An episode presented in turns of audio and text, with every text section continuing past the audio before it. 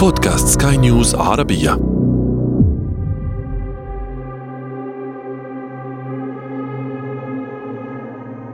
في يوليو من 2022 نقلت كاميرات التلفزيون مشاهد للآلاف من المحتجين في سريلانكا وهم يقتحمون القصر الرئاسي ومقر الرئيس ومقر رئيس الوزراء وغيرها من مباني المؤسسات العامة ضمن مظاهرات ضخمة اجتاحت البلاد على خلفية انهيار الوضع الاقتصادي.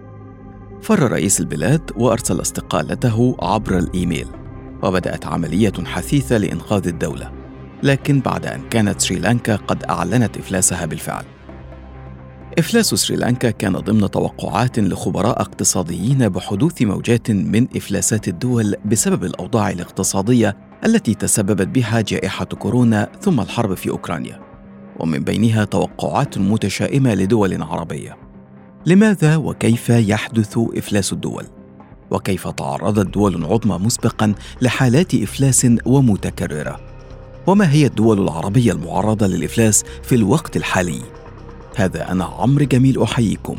وأنتم تستمعون إلى بودكاست بداية الحكاية. بداية الحكاية.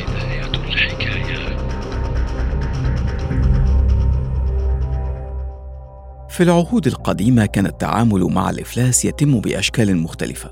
يعني مثلا في اليونان القديمة كان الرجل إذا فشل في سداد ديونه يجبر هو وزوجته وأطفاله وخدمه لو كان يمتلك خدما أن يكونوا عبيدا لدى مالك الدين، حيث يعملون لديه ويعوضون ذلك الدين المادي بالعمل البدني لفترة زمنية معينة. كان ذلك يختلف عن وضع العبيد الآخرين الذين لم تكن لديهم فترة عبودية محددة. وفي القرون الوسطى ناقشت الكنيسة أحكام الإفلاس، وكانت تسمح بتخفيف عقوبات المدينين، حيث يتنازل المدين للدائن عن كامل بضاعته مقابل إسقاط الديون. تطورت عقوبة المدين الفاشل في السداد مع الوقت بالطبع، فاختلفت بين دولة وأخرى بحسب تشريع كل دولة. في عام 1542 صدر أول قانون للإفلاس بموجب القانون الإنجليزي ولم تكن حالات الإفلاس حكرا على الأفراد فالدول أيضا تعرضت للإفلاس. لكن ماذا يعني إفلاس الدول؟ دعونا نستمع إلى حسان القبي الأستاذ والباحث في الاقتصاد السياسي والعلاقات الدولية. يعني بالنسبة للدول يعرف الجميع أن لديها ثلاثة مصادر يعني للاقتراض الدول تقترض سواء داخليا عن طريق السندات من الداخل سواء من الأشخاص أو المؤسسات أو البنوك ومن الخارج تقترض من الأسواق المالية ومن صندوق النقد الدولي. في اللحظة التي تجد نفسها الدولة عاجزة عن سداد ديونها سواء للدائنين في الداخل أو في الخارج هنا نقول أن الدولة وصلت إلى مرحلة آه، يعني عدم قدرة على السداد وهنا يمكن إعلان أن هذه الدولة هي دولة مفلسة. هناك من يتصور أن الافلاس آه، بالنسبة للدول داخليا أن ليس هناك عملة محلية تتداول بين الدولة والأشخاص والأفراد والمؤسسات، لا هو في اللحظة التي تكون فيه الدولة غير قادرة على سداد ديونها الخارجية يمكن إعلانها كدولة مفلسة. اللافت أن التاريخ يذكر أن معظم دول العالم تعرضت في فترة ما من تاريخها للإفلاس. خلال القرنين الماضيين على سبيل المثال، أعلنت أكثر من ثمانين دولة إفلاسها. كان من بينها مجموعة من أكبر وأقوى دول العالم. دول مثل الولايات المتحدة وألمانيا واليابان. الإمبراطورية التي لا تغرب عنها الشمس. المملكة المتحدة أعلنت إفلاسها من قبل. بل إن بعضا من هذه الدول أفلست أكثر من مرة في الواقع. فالولايات المتحدة أفلست خمس مرات منذ تأسيسها. كان أولها في عام 1790 وآخرها في عام 1933 ألمانيا التي هي رابع أكبر اقتصاد في العالم الآن أفلست من قبل ثمان مرات. المملكة المتحدة أفلست أربع مرات. كان آخرها في عام 1932 أعلنت الصين ثاني أكبر اقتصادات العالم حاليا إفلاسها مرتين. وإسبانيا تسع مرات وروسيا تسع مرات. في المجمل تعرضت نحو 50% من دول أوروبا ونحو 40% من دول إفريقيا و30% من دول آسيا للإفلاس خلال المئتي عام الماضية. يعني أنا سوف أتناول سريعا يعني مسألتين. اثنين سوف أتناول ألمانيا والولايات المتحدة الأمريكية.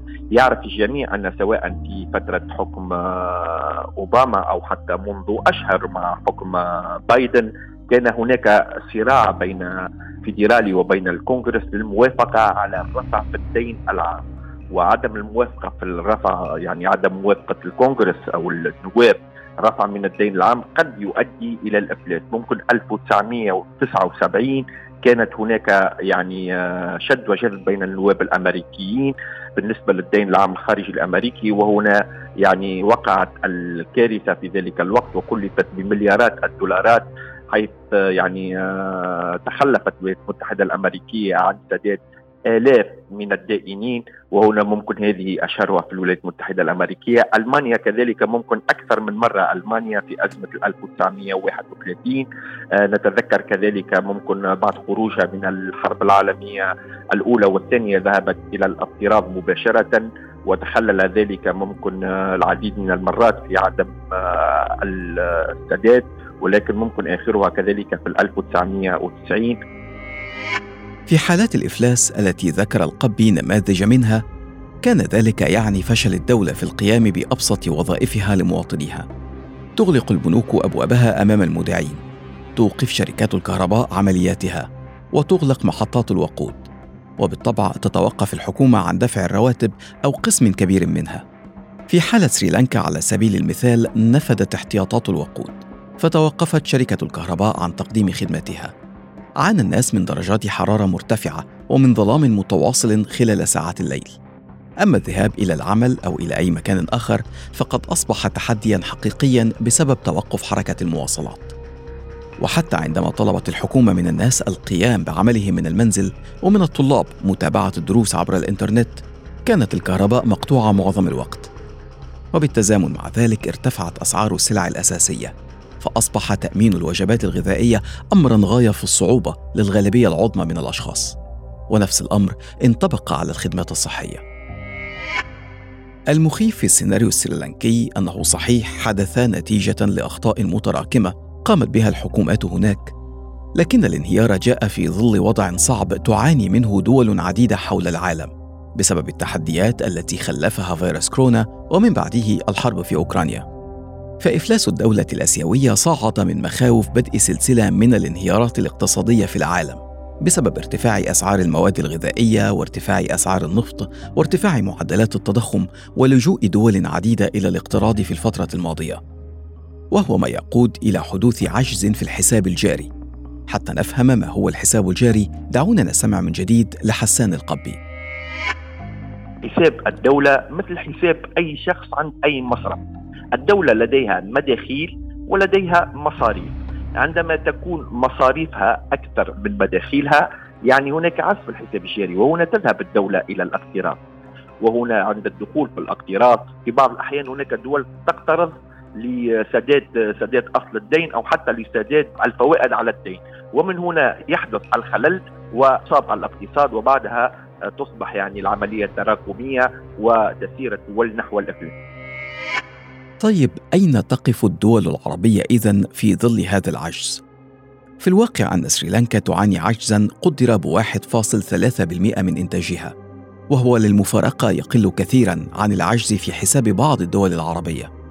بحسب موقع Trading Economics يقدر العجز لدى لبنان بأكثر من 22% ولدى السودان ب 10% ولدى الأردن ب 8% ولدى الجزائر بما يقترب من 8% أيضا ولدى موريتانيا بأكثر من 7.5% وفي تونس ب 6.3% وفي مصر ب 4.6% طيب إذا كانت هذه الدول تعاني بالفعل من عجز أكبر من سريلانكا فلماذا لم تعلن جميعها الإفلاس؟ وهل هي مسألة وقت؟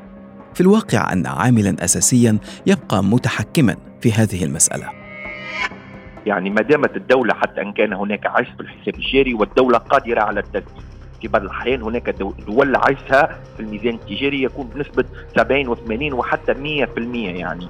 آه ولكن ما دامت ما زالت تسدد التزاماتها الخارجية والداخلية لا يمكن إعلانها دولة مفلسة.